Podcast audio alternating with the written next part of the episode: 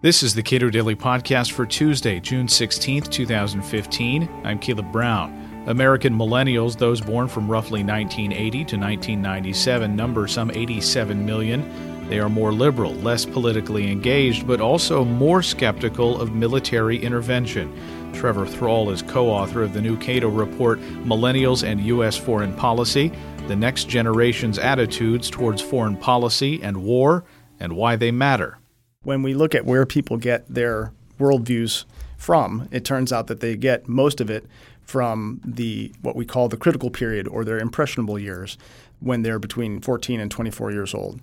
So when older people argue that younger people don't know anything, that may be true, but they're feeling a lot of things and the things that they are learning as young people are having lifetime impact. All right. So what how does uh, what those young people have experienced how does that inform their views on foreign policy? There are two big categories of things shaping millennials' foreign policy attitudes. One are things that aren't happening in, in a certain way, and the other is a set of events that have happened in their young lives. The first and most important of underlying thing is the end of the Cold War and the rebalancing or shifting of the global balance of power. Without a, a unifying threat in the Soviet Union, millennials are just a lot less worried about national security than older folks are. Older people who had to grow up and live through the Cold War years with the fear of nuclear war uh, really were very uh, upset and uptight about national security issues. Millennials, however, um, are born into a world where they never knew that. Uh, they didn't live through, um, you know, the fears of, of nuclear holocaust and things like that, and so they they take a, a much more measured, I think, um, approach to, to thinking about international security issues. The, the other thing is that they're also much more comfortable with um, the rise of China and the fact that the United States isn't necessarily number one on everything. They, are unlike their parents; they're used to China always being a player on the international stage. All right. So, how do they identify themselves politically? Uh, millennials tend to be uh, a little bit more liberal than, well, let's be fair, a lot more liberal in terms of their overall views. Um, it's too early to tell where they will finally shake out in terms of partisanship, but in terms of the liberal conservative spectrum, um, they're they're they're about 14 points more liberal uh, than uh, the Gen X, who themselves are about 10 or 11 points more liberal than um, the baby boomers. So, in terms of the relationship between people's liberalness and some of their political views, policy views, uh, millennials definitely are on the liberal side of the spectrum. When it comes to the United States having been engaged in essentially a perpetual state of war since uh, the end of 2001, how or what sense do we have of how that has influenced millennials' views of the military, the uses of the military, and I suppose the credibility really of the United States to undertake all of these adventures around the globe?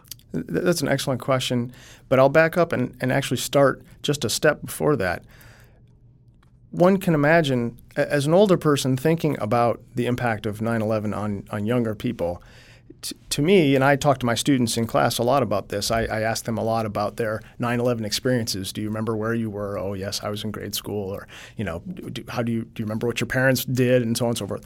And, and my presumption has always been that that 9/11 for young people was such a serious thing that it was really shaping their entire outlook on the world and their safety and what we should do about terrorism and all that sort of stuff. And you know that's true at one level, but it's not true necessarily in, in the way I assumed. I think a really reasonable assumption is that 9/11 would make the most impressionable Americans much more scared of terrorism. That that seems like a very straightforward assumption, and but it's wrong. Uh, millennials are less worried about international terrorism as a critical threat than older Americans, and so it, partly because of that, they're much less uh, receptive to the global war on terror. They're they're much less likely to support the unilateral use of American military force to go take care of issues like terrorism. And, and they're much more skeptical that that's producing positive results and much more likely to entertain the notion that the United States, in fact, did something to provoke 9 11. And I think the subsequent history makes people more certain of that rather than less. If you agree with the work of uh, Steven Pinker and uh, here at the Cato Institute, John Mueller, then millennials' appreciation for how the world works when it comes to terrorism is right on the money. Yeah, no. In fact, you know, why can't we all just get along? I think uh, in some ways millennials are primed uh, for for peace. Um, in in a sense, they're much more supportive of multilateral action, much less interested in, in using military force to ensure uh, peace, and uh, so eh, you know, much more interested in diplomacy. So yeah, I, th- I think millennials are are probably uh, already on that train. So what does it mean when you say that millennials, according to the the data you've looked at, are less patriotic? And w- what does that mean? Well, specifically, two, two things. One, uh, if you just ask them, do you consider yourself a very patriotic person? Um, a, now, a, a, big majority of millennials will say yes to that, but about you know maybe 80%. But that's a lot less than the 97% of the previous generations. Number one, and number two, and this is you know was really surprising to me. Uh, only 32% of millennials agree with the statement the United States is the greatest country on, on earth.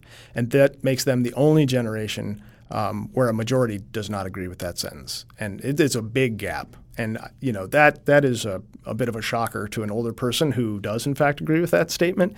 And again, it's it's hard to not see 9/11 and the war on terror as, as part of the reason. I think many millennials think the United States has misbehaved pretty badly, and as a result, they're not willing to give the United States a preferred position. So, having grown up essentially with Bill Clinton, mm-hmm.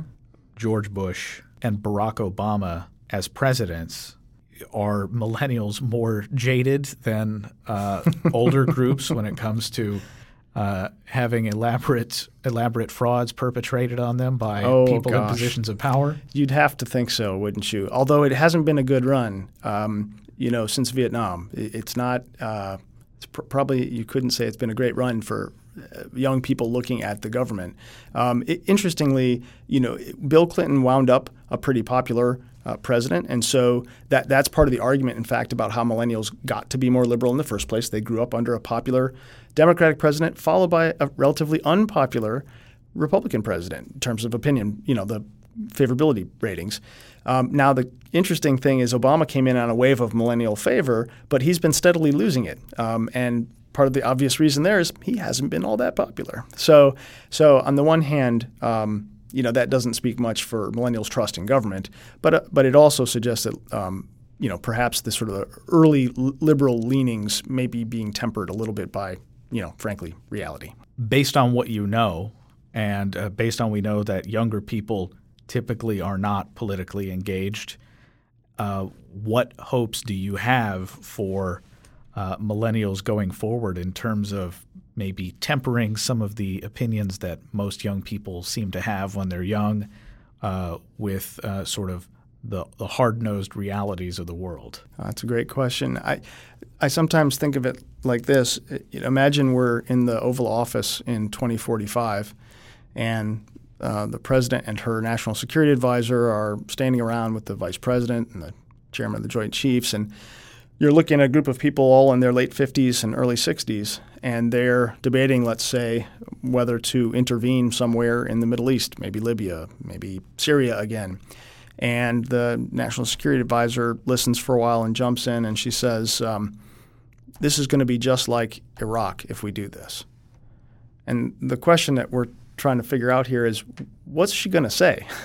when she said, number one, it's in, instructive that she's going to use Iraq, and we know that because that's the number one thing that millennials are going to think of when they think of war.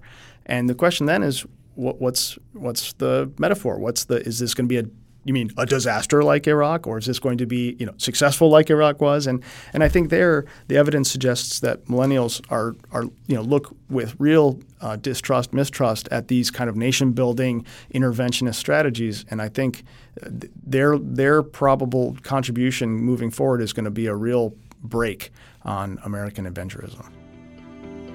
Trevor Thrall is co author of the new Cato report, Millennials and U.S. Foreign Policy The Next Generation's Attitudes Toward Foreign Policy and War and Why They Matter.